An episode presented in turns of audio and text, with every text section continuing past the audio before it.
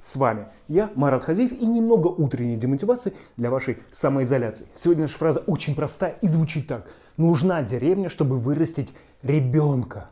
Конец цитаты. Цитата не относится к физиологическому выживанию или там, к обеспечению едой, водой и так далее. Она относится к опыту человека, к тем знаниям, которые он получает, когда растет.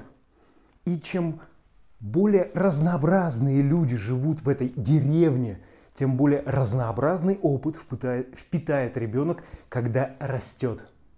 И если вы сейчас доверяете одному единственному источнику информации, думаете, что только он верный, спрашивается, кто же вас растил в этой деревне? Коровы?